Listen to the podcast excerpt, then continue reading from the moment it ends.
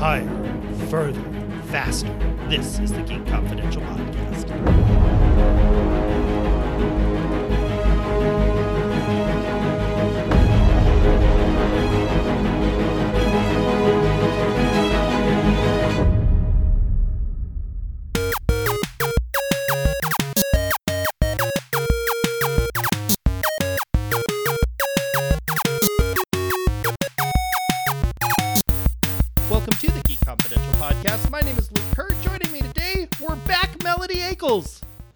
Hey, hey. It's been a little while. I've had a lot of stuff going on in my life, and so that sort of impacts things. And so I just am so happy to have the gang all back together.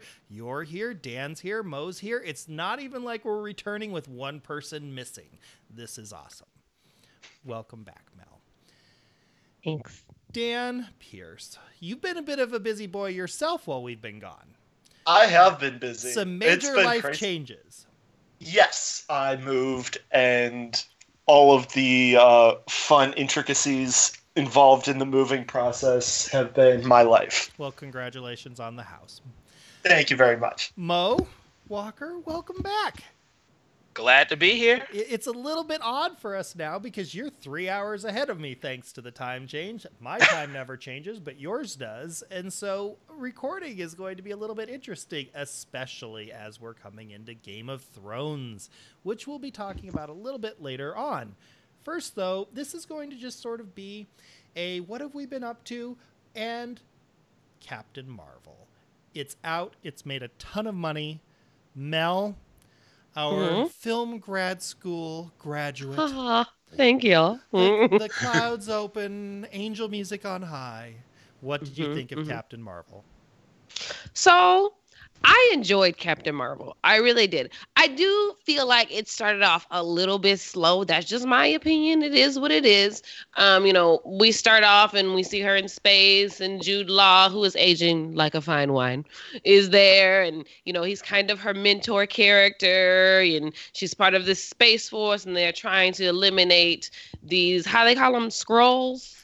Yes, the Yes. Skrulls. Okay, so they're trying to eliminate the Skrulls, and we're going through the story here. And as we learn more about our character, and as she learns more about herself, of course, things change a lot, especially, you know, when she ends up on Earth. I feel like when she c- comes to Earth, that's when the story changes. Like, that's when I was like, okay.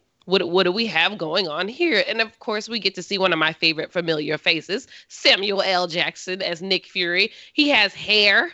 Let's De-aged. just start there. He's a bit younger. yes, and they um, de-aged him. What, like 25 years? I think they said. I read. So I thought that was interesting.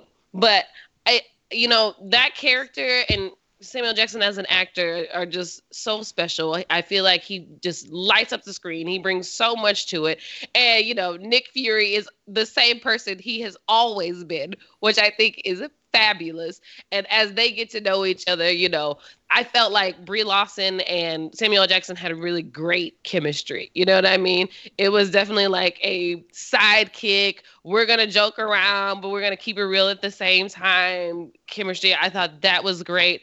You know, and as we learn more about the story, I don't, you know, we're talking about it, so I don't want to give too much away. But in case people haven't seen it, but I I love the story. I love the twist of the story where you you find out, you know, things aren't always as they seem.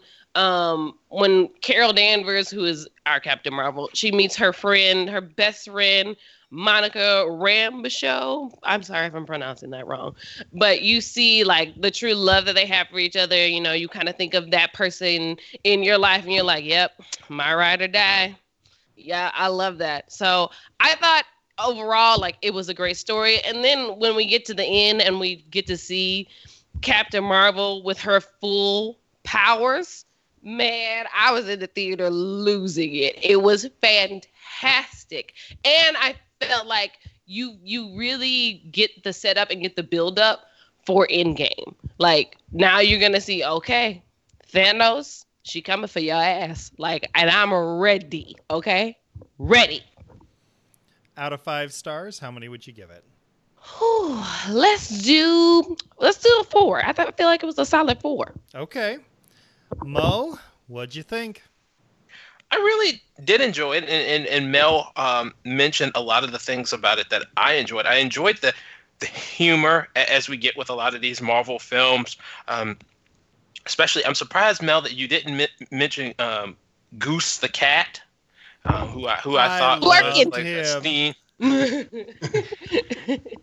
and so um and you know that's kind of like the, one of those like little in jokes from a more recent captain marvel comic series for for fans of the comics i mean there was a lot to eat there was to, to just devour i thought that for me i was going into this i was wondering things that were on my mind is okay how are you going to you, come up with an uh, an origin for carol that sidesteps, you know, um, the the original Captain Marvel, who um, you know actually was played by quote unquote uh, Annette Bening's character, um, who in the comics is a male, plus the X Men stuff because that's a quint- that's a quintessential part of Carol Danvers' story in the comics, particularly her interactions with Rogue and all that stuff. So I was really curious about how they were going to sidestep all that stuff.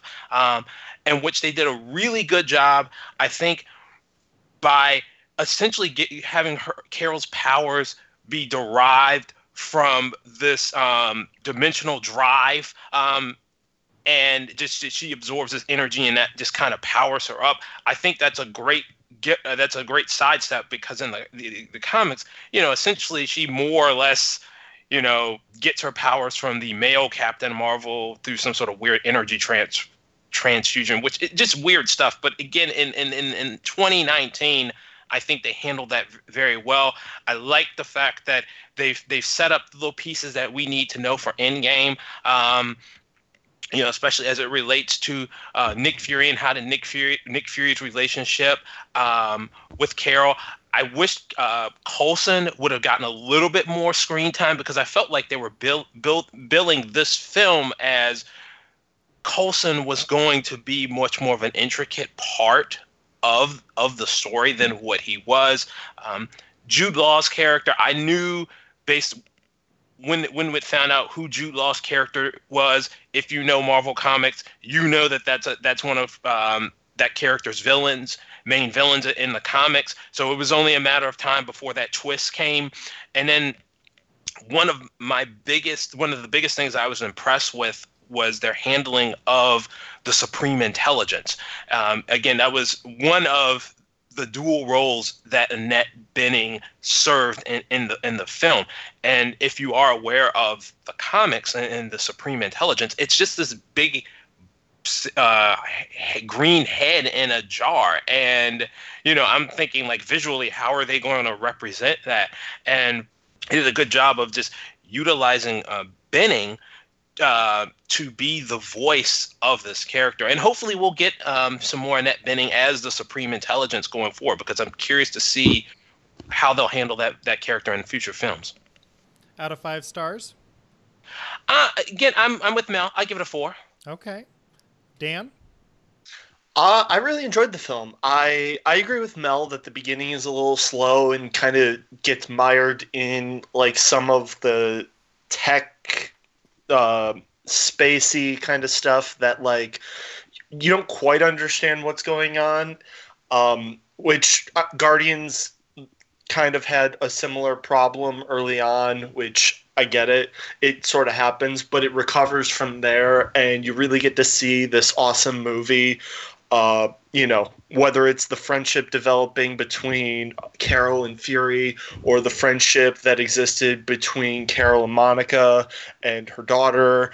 It's just, it, I thought it was this beautiful story, and they really did a good job of kind of fitting that within the uh, the Marvel Cinematic Universe and kind of creating a new cornerstone for them to move forward with since you know the the older characters aren't going to be around as much and Brie Larson is signed on for what like 9 films something like that this is a great start and I really enjoyed the movie and it had such a positive and powerful message and I just I'd give it probably a four and a half.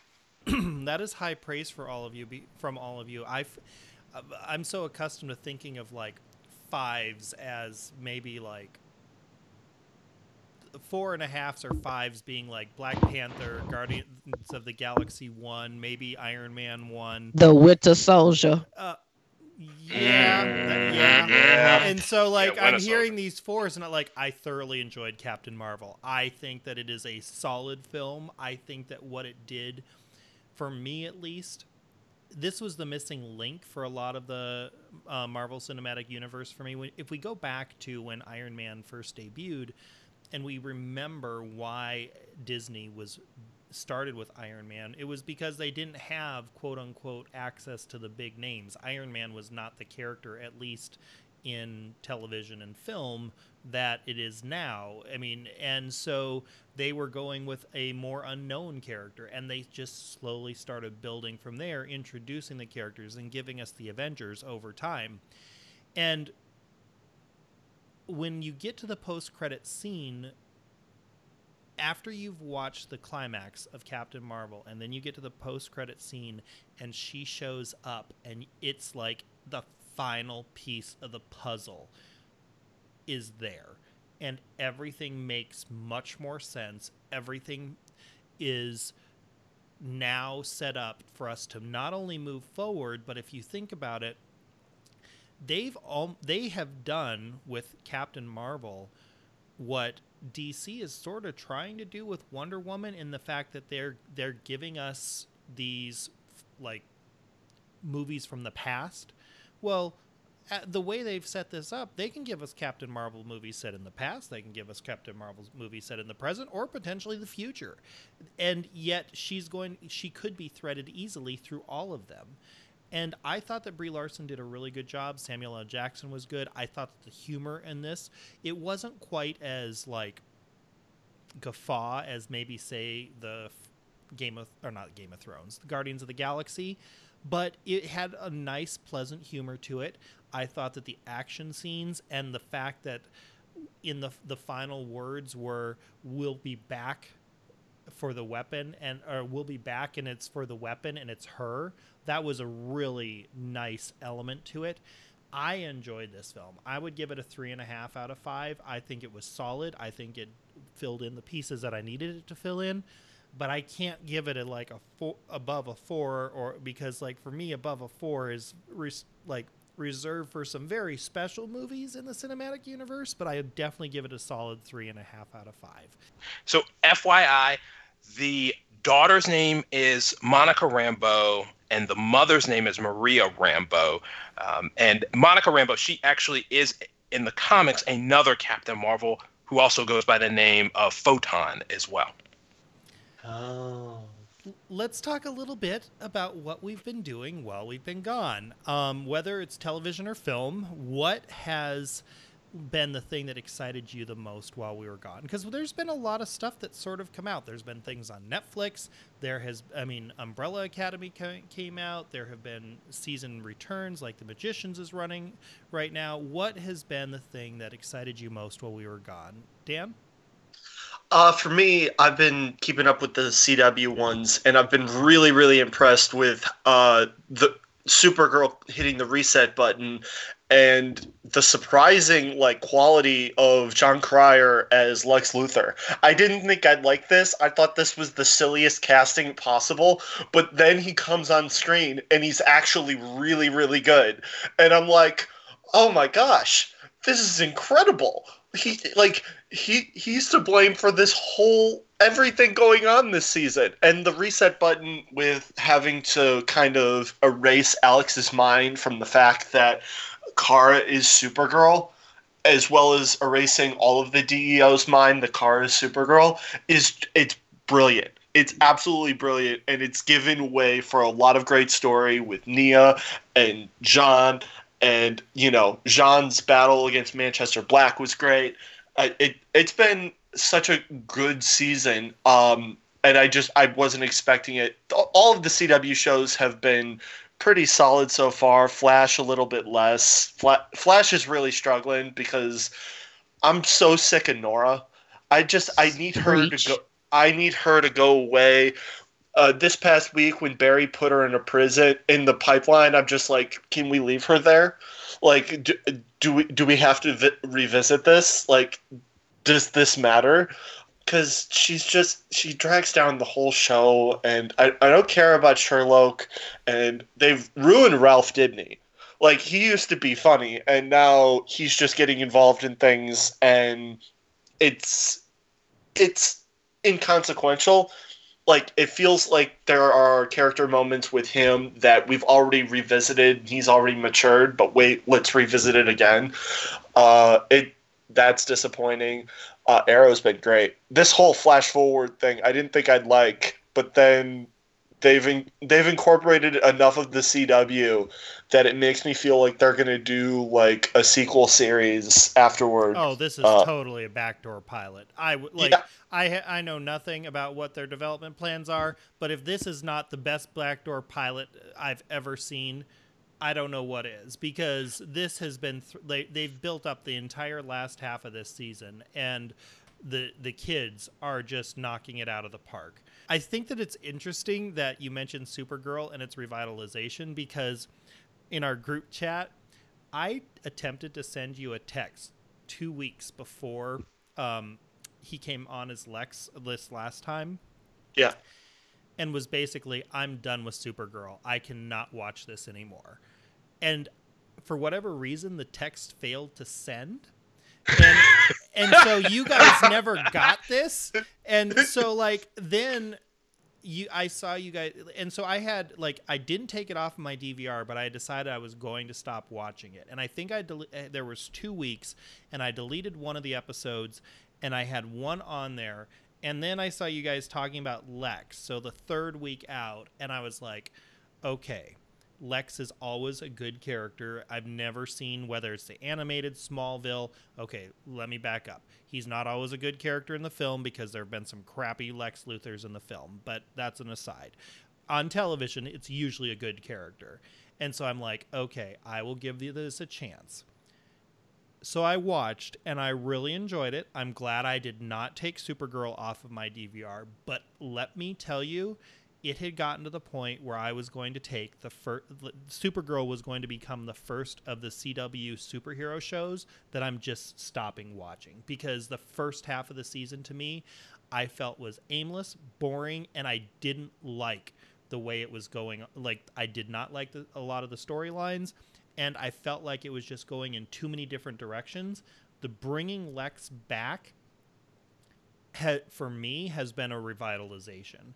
Th- this is almost for, like in my mind the equivalent of season 1 versus season 2 of Legends of Tomorrow. That's how bad I thought the first part of this season was on Supergirl. So Wow. I have been massively impressed. I I don't know if we're going to be able to see like it maintain that because I sort of feel like this Lex thing is like going to be he's going to in my opinion I I perceive this as one of those scenarios where they can't have him on every episode otherwise it's going to dilute his impact. So I feel like he's going to come back for mini arcs periodically. So we'll see how it all goes. Mo, what excited you while we were gone? Again, um, well, Supergirl's definitely on that list, and this arc, and it's still continuing with Lex being on there. There's there's another episode. No, I I know. I'm just Yeah. saying, like in general, like I don't feel like he's going to become a series regular who we see 18 to 20 episodes a year. That's, Oh, that's no, what, no. That's what I'm getting at. Like I don't. Oh. Oh well, no, no, no. I definitely agree with you that that Jon Cryer will not become a series regular on Supergirl. However, you know, again, I I can see Luke where some of that you felt that the show was a little bit aimless. However, I do feel like they did a the the, writing team has done a really good job of threading everything and getting you to this point where you have this, I guess, mid-season twist um, in which you find out Lex Luthor is pulling the strings. I think it the show this season has done a good job of talking about you know the arc of the social issues that we're dealing with right now with um, you know through the lens of the, the aliens and the alien registration act and and those types of things. I think for me the strongest bits have been Agent Liberty, has been, um, you know, this sort of um, alt right, uh, white nationalist lens and using the aliens and, and um, the extraterrestrial aliens to discuss that discuss that. I think for me where the show kind of has veered off a little bit, I think John Jones, the Martian Manhunter, that's an aimless character at this point. I think that part of the problem with that character is th- they can't they can't afford to like have him look like the Martian Manhunter like most of the time. So to me, that kind of throws me off a little bit. Plus his power set because the character's always been a little bit too powerful. Um, and then I, I have. I think Manchester Black, just as a character, they're trying to draw from um, the Superman comics because Manchester Black in the comics, it was it was a it was a really interesting um, when that character was first introduced in in Superman comics, he uh, Manchester Black was supposed to be this kind of metaphor for uh, um, 90s rough and gruff superheroes and so so forth, and that the ultra violent superheroes. And part of my problem with Manchester Black and Supergirl is that character doesn't have powers, and I think that whatever this weird psychic connection with him and John, it's not exactly working for me. Um, now, in terms of other shows that I've really been excited about during our break, I think The Orville on Fox has just matured into such a delightful show that's telling stories that would rival Next Gen. They had this awesome two part episode in which uh, one of the main characters, Isaac, who essentially kind of reminds you of, of a Doctor Who Cyberman, he takes you to you go to his home world and you find out that they're essentially Cybermen from Doctor Who that are bent on destroying, you know, organic life forms. And this really great two-part episode that visually just it it, it looks stupendous for um, a sci-fi show on a television budget. Um, just in terms of just romantic storylines on the Orville uh, between the Doctor and Isaac, building up to this sort of two-part twist involving Isaac was really delightful. There was a bit of robot sex in there, which which it was kind of a weird episode, but um, if I think the Oval overall, if you if you had reservations about it, I think the second season laid them to rest. See, I'm I, I may have to give it another try, but I I love Seth MacFarlane humor on like Family Guy, but I feel like he cudgels things too much, and there's only so much cudgeling I can handle, and I felt like he did a lot of that in the first season of The Orville. Maybe I'll give it another chance when I have some free time to watch TV, which let's see, don't have a lot of that. Uh, Mel, Mm-hmm. What what kept what excited you while we were gone? Black Lightning. So I have been loving the show. Y'all know this, but I've really been liking watching Jen like come into her powers because we know she's got this insane type of power where it kind of just takes over her whole being and kind of watching her try and control it and we get to see the fabulous Erika Alexander and anytime I get to see her on my screen it brings me so much joy you know kind of mentor her and teach her how to really control it but she's still young so she does stupid things you know. It's it's frustrating but I think it's also realistic to watch. Um Tobias Whale I think is a fabulous villain and he does nothing but make me laugh. It's kind of a I love to hate you type of villain.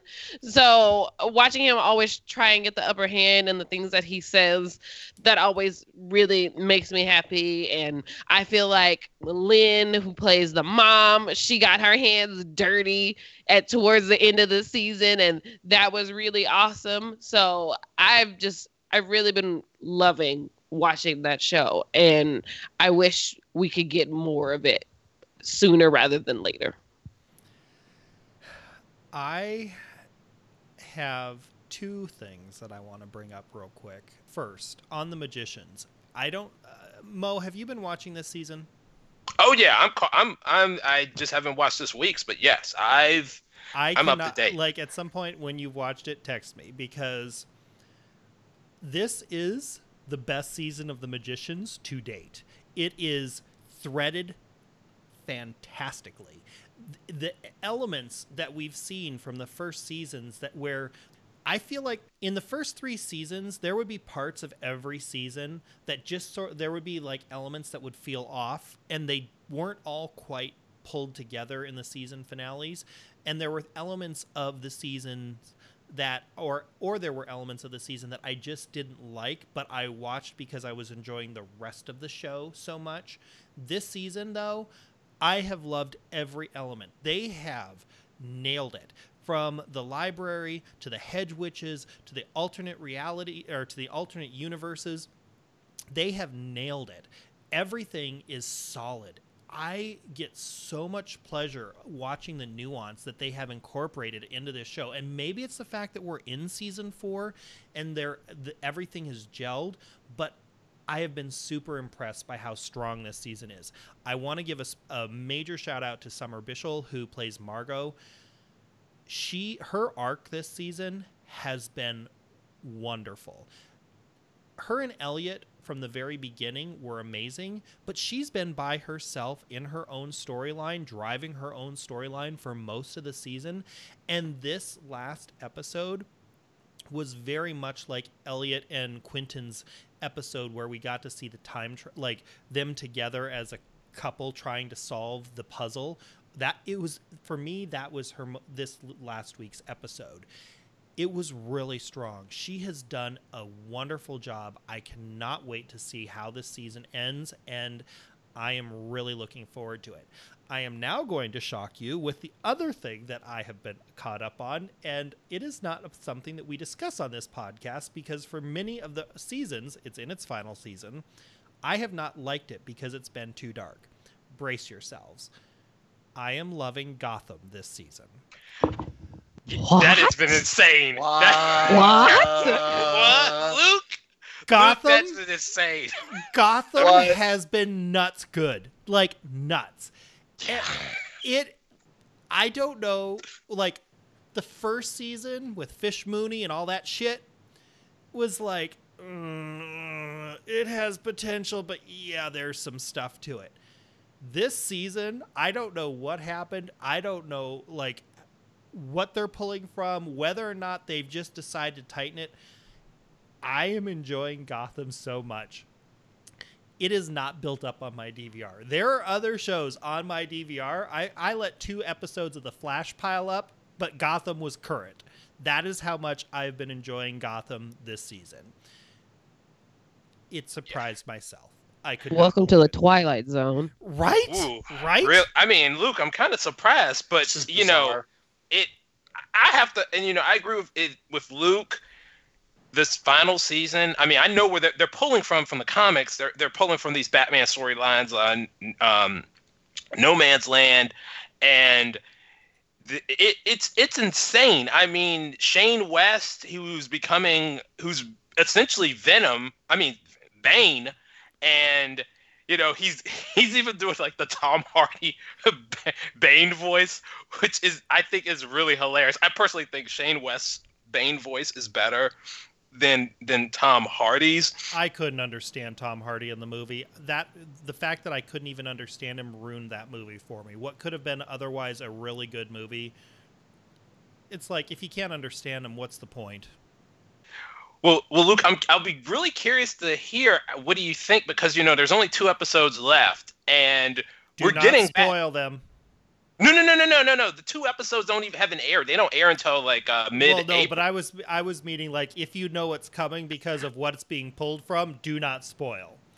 No, the only things that I really know, we know that we're getting Batman. We know that for a fact. I mean, there's been a there was a poster released um, a few days ago with you know, a, with someone wearing a Batman cowl. You know, but we're getting Batman. Um, that's definitely coming. Um, but I'm I'm really curious to see how they stick this landing. This last week when Barbara had the shootout in the wheelchair while in labor will be will be on both the end of season episode as a shout out and it will more than likely be on the best and worst episode at the end of the year. I am apparently you, on the soup.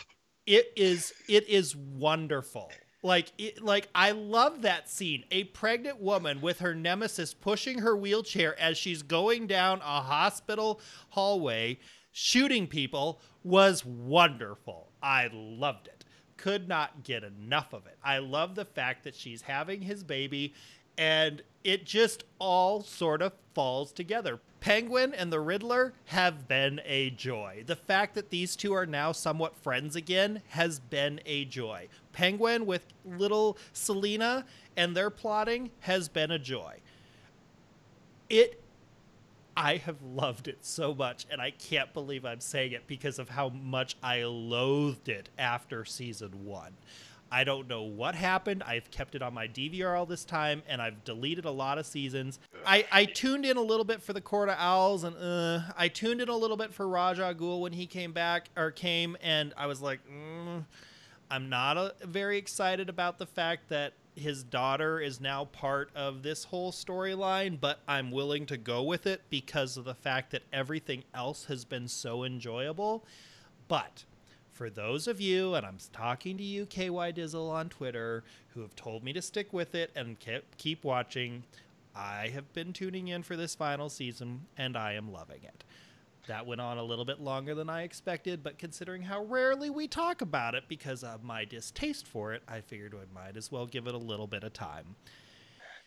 I was gonna say, I'm surprised Dan has not said anything about the Ra's al Ghul twist in this last season, considering what character they've brought into Gotham from the from the Al Ghul family, and how much Dan likes that character. I I haven't been watching He Gotham watch since like the third ep. Oh, yeah, I oh, don't watch okay. Gotham. Well, they they brought in a version of Nyssa Al Ghul, Yep. so that- they done snatched stuff from Arrow. Hey, hey, I love Nyssa. The the flash forward episode where she had no lines but like dominated the screen. I was I was there for it. I loved it. I'm very excited for more Nyssa. I'm always game for Nyssa. I'll have to check out that Gotham episode. Let's talk a little bit about Arrow. Dan touched on it earlier with the storyline that's going on, but Stephen Amell tweeted while we were on break that Arrow will return for a final season of 10 episodes in the fall. Dan, I read that and I was like, Dan's heart is breaking. Yeah, yeah. That I mean, that was incredibly sad. Sackcloth, ashes, Yeah, it's it's one of those things where it's like. Yeah, there there have been so many good seasons and so many bad seasons, but it, it it's it's powered through them all, and it it's tough. You know, that's the first one. That's the one it, that started it all, and it's it's gonna be weird to say goodbye. It's gonna be weird to see Stephen Amell in anything else. And Oh, see, I watched him on another show on I think it was Showtime before this. So for me, I've seen him in multiple things. Yeah, no, I haven't seen him in a in a super ton of stuff. It was this and uh, the the turtle sequel. Um, but I yeah no, it's it's gonna be a bummer. Uh, I know that that's sort of what they've been setting up with this flash forward stuff, and you know, the with Team Arrow working with the cops. There's really nowhere else to. They sort of box themselves in. But, But- don't you think that's this was sort of intentional? I mean, it's been going for a very long time. Yeah. And there's No. been I mean they got rid of the flash forwards and the flat or the flashbacks and I feel like the flash forwards have helped a lot this season, but I also feel like I feel like Arrow has told as many stories as it can tell based on its limited pro, uh, premise. They never really expanded Arrow outside of Star City beyond the crossover events. I agree. I agree, and I I mean that is very true that it it does feel like it's time. Um, it's just you want to spend as much time with these characters while you can, um, which is why I'm really excited. Uh, they're doing a uh, Birds of Prey episode um, where they're bringing in Sarah and they're having all three Canaries if you count Black Siren, which I do not count Black Siren. That give me the real Laurel Lance showrunners. Ugh. John touched on it this past week where he was like, Yeah, trusting Andy cost my team, cost my family, everything. I'm like, Say her name, John. Say Laurel's name. Say that trusting Andy got Laurel killed. Say it. I'm like, Oh, okay.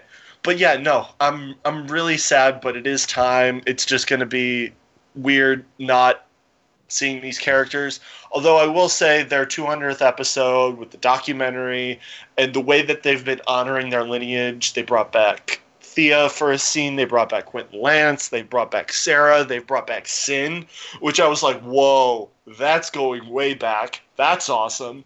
Um, you know, they've been really good about touching on their heritage. I do want present day Roy or more Roy fights because we need more Arsenal in our lives. I feel Uh, like if they do a spin-off, which it very much feels like they're going to do, that Roy is going to be the anchor of that. I would love that. I would watch that seven days a week. That'd be fantastic. Though, unpopular opinion, I did not like the commemorative episode. Really? Really? I thought that was one of the strongest episodes this season. I am not a big fan of documentary type episodes. I'm not a fan of big documentary type comedies like The Office. That is just like my taste. I'm not a big fan of those type of episodes in general. But um, there was some other uh, CW news which I never, I never actually thought that I would hear this. Supernatural is ending. It's going to be returning with a 15th season. It's the last of the WB shows to still exist. It has a legacy that is a television legacy that is up there in terms of just the number of seasons and like you see it on syndication. I mean, it's done a really good job. I did not think that it, they would cancel it. I felt like this season, this show is still doing, uh, having strong enough seasons that it could go on, and I wouldn't have been surprised if it got to 18 or 20 seasons. It wouldn't have surprised me at all. There's a formula, it works. They diversify the characters and the the cast enough. I felt like it could keep going. I am surprised that it is canceled, and I'm also concerned because the fact that the backdoor pilot that they tried last season wasn't strong enough. I really would love for this universe to continue, and I'm hoping that they figure out a way to do it. Mo, what did uh, I? I don't think, if I'm not mistaken, you don't watch a lot of Supernatural, correct? I'm sort of the only one Correct. on, on here who watches Supernatural. That's correct. That's Ugh. correct. Um, You guys don't know. Like, I love this show. It, it's like comfort food, the same way Grey's Anatomy is. So there are two shows that are still on that were on when I was in high school and is Supernatural and Grey's Anatomy. So I've always in my head kind of been thinking, all right, so which one is going to be the first one to be like, all right, guys, we're done. This is it. This is the last one. And Supernatural just happened to be it. And I was like, wow, like I, I remember Supernatural premiering. Like I remember going to school the next day and everyone talking about it. And I think to create such a legacy like that for a show and us you know gets called supernatural but you know uh, the supernatural show like that is amazing especially you know in this time. So i definitely got to give props to all those guys. And you know i don't watch supernatural now. I it's not that i haven't watched it in the past. Like you know i've caught a season here and i've caught a season there and so on and so forth. But the, they'll get they've done everything under the sun and below the sun and in hell and other dimensions and everything. So definitely got to give it props like you said. Like it's the last of the wb shows. So There is another passing that is not a television show, but Luke Perry passed away for the, for the soap fan side of uh, us, like my life, which is Daytime Confidential. People who have watched uh, 90210, Riverdale. I mean, we've discussed him on here on Riverdale, but there's a lot of soap history there. Um, for me, though, before he was ever on Riverdale, the first thing some people know this. Longtime listeners of Daytime Confidential know this. I don't know if we've ever mentioned it on Geek Confidential, but there was a point in my life, like when I was growing up, I wasn't really exposed to a lot of pop culture, so I missed out on like his run as 902 on 90210. I've seen episodes of it uh, in reruns or on streaming, but I've never I didn't actually watch it while it was airing. And so for me, my first um, exposure to Luke Perry was in Jeremiah, which was a dystopian futuristic film and or not film but TV series, and I loved him in that role. I feel like he didn't get enough credit for it. I thoroughly enjoyed it, but that was how I first um, watched him. Going around the circle real quick, what are your guys' thoughts on his passing, and what do you guys think about what will his um, loss be for Riverdale? Because I sort of feel like Fred was the sane cornerstone of that show. It can sometimes get really over the top, and Fred was sort of the thing that like kept everything anchored. I'm not sure how it's gonna go from here. Mel, what do you think? Oh my gosh. This is such a loss. Not only just to Riverdale, just to I feel like entertainment and Hollywood in general. I mean, whew, Luke Perry, the 90210 craze. You know, I was way young for 90210, but my older cousins, shout out Mike, used to love that show. So I remember like kind of watching with them, and you know, you you always knew who Luke Perry was, and I really got to connect with him. I would say watching Riverdale.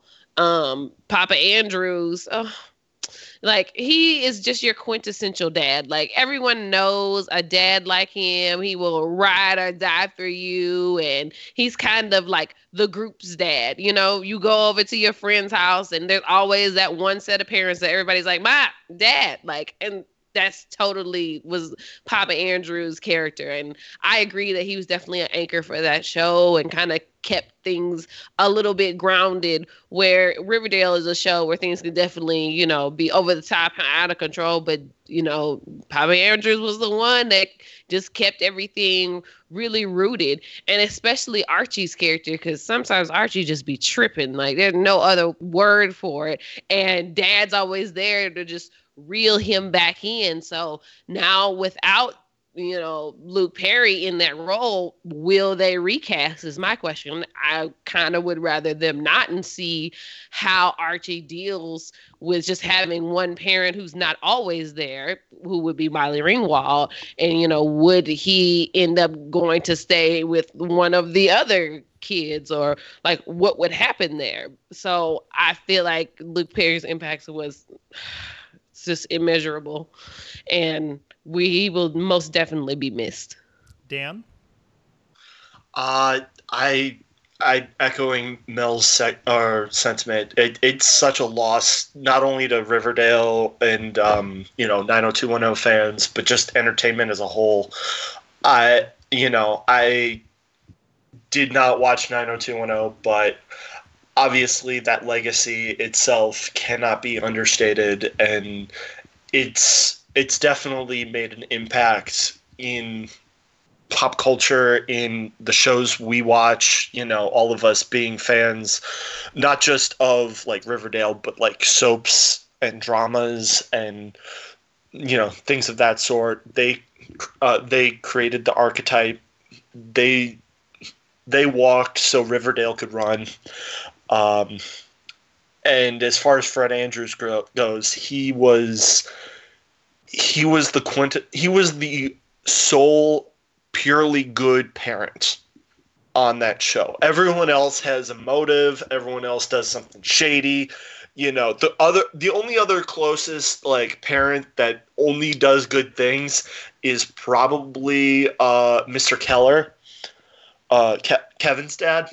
Um but Fred Andrews really set the tone for that whole generation and it's it's such a loss to the the canvas and I don't see a way that they can't bring Molly Ringwald in all the time. Like they almost need Molly Ringwald all the time and that's a weird move because number 1, I don't know if she's available all the time. Number 2, she might need to take an acting class or two. Just just throwing that out there. Yeah, I was Woo, thinking. did you I- come I- from Mallory? See, fired. I was Oh. sort of thinking. I agree with you, Dan. I, I feel like you are totally in your right to say that because her run, like, if we're looking for a solid anchor on Riverdale, Molly Ringwald is not going to be that character. Her character No, is it- not it- going to be that one because she not. she is well like listen. I love scenery chewers. There are good scenery chewers and there are bad scenery chewers. Yes.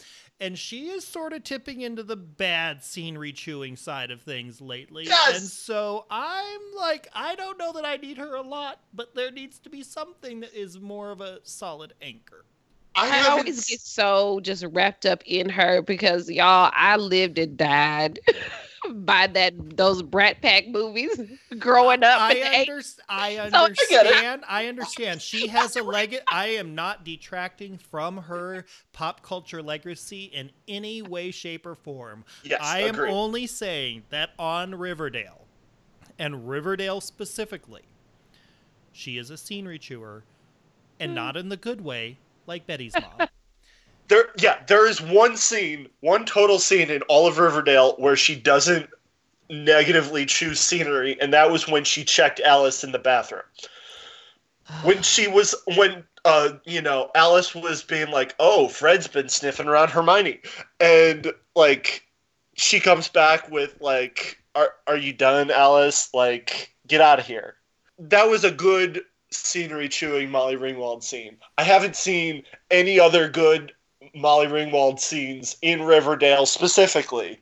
This does not detract, like Luke said, this does not detract from her legacy or anything like that. But they they almost need her back. And I will say, from the way they're telling this story, this particular season, they've been using uh, Tom Keller a lot more. If they shift the moral compass onto him sort of in the same like organically they've been doing it this season. So if they just continued that and that would that would be honestly fine. However you, you need to have kevin on more in order to do that. Like kevin is so wrapped up right now in the farm storyline that he- we haven't had a scene like we've had more tom and archie scenes than Tom and Kevin scenes.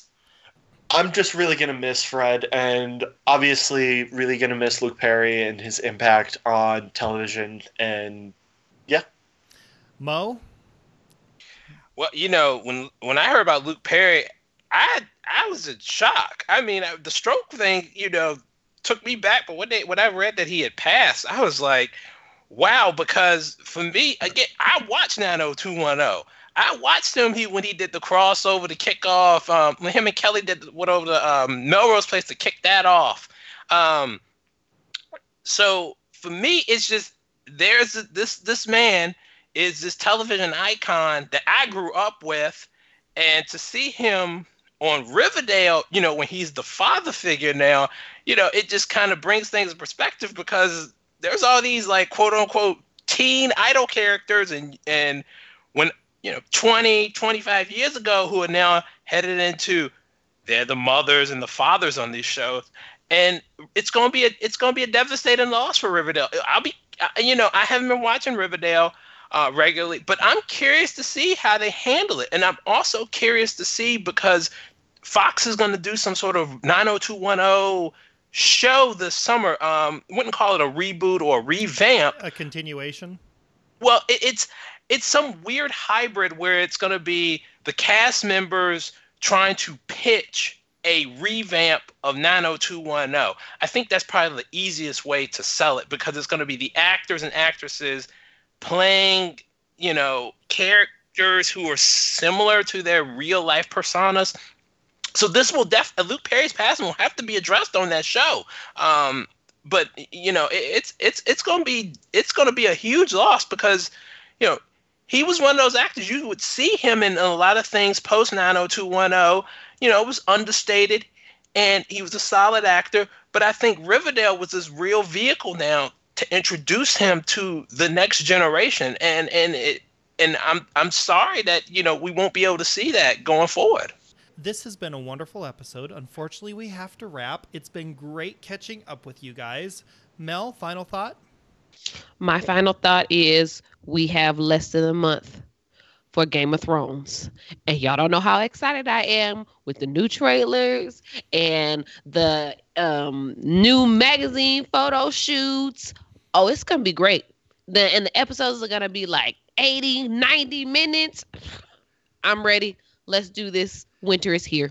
I have been going back, and I started at the beginning, and have been watching the. I've st- I'm still on season one, um, and what I found rewatching those episodes is how amazingly threaded everything is. There are things that are mentioned in the first three episodes that don't even pop back up until later seasons, and you don't even realize it until you've rewatched it and be like, damn, they threaded it very well.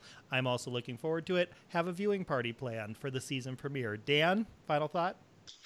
Uh, Chad Michael Murray debuted uh, these past two weeks with the Heather's musical and uh, this past week on Riverdale. And he's definitely uh, he, he's good scenery chewing. He is very good scenery chewing. Well, and he has very good experience on that from One Tree Hill. Speaking of people who go from children to parents. Yeah, yeah. Also, the fact that he is to have a 17 year old daughter, I'm just like, the math doesn't track on this, sir. But all right, I guess we're to believe this. That's fine, I think. Uh, yeah, no, it, it it's. I'm interested to see more of his character, Edgar Evernever, and yeah, see more of the show. Mo, final thoughts? Final thought is happy anniversary to Batman. It's Batman's 80th anniversary. Uh, the thousandth issue of DC Comics um, hit the stores uh, this past week. Batman's still going strong. Gotham may be winding down, but the new Pennyworth show is going to be starting in a few months. My final thought is Deadly Class. I tried, but I couldn't. I like there there are elements of that show that are really good, but when I'm watching a teen cast show, I need my teens to gel better than these teens do. And maybe it's the premise of these being kids who are being trained assassins, but I just don't feel the chemistry with this cast at all. And that's just I the good elements of it are not enough for me to keep watching. I really wanted to because I like the idea of it not being your normal teen soap, your normal like supernatural type vampire show. I was looking forward to something. But even Legacies, which also has some cast gelling problems, gels better than Deadly Class does. And that's it's I had to take it off my DVR. On that note, we would encourage you to comment on this episode at geekconfidential.com. Follow us on Twitter, twitter.com slash gkconfidential. You can find me on Twitter at Luke underscore Kerr. Mel is at, at Melody Akels. Dan is the real Dan, real Dan Pierce. And Mo is Dr. Mo77. Correct. And you can find us on Facebook by liking us at GK Confidential. Thank you for listening. Until next time, so long. Bye, guys. Bye, everybody. Bye, y'all.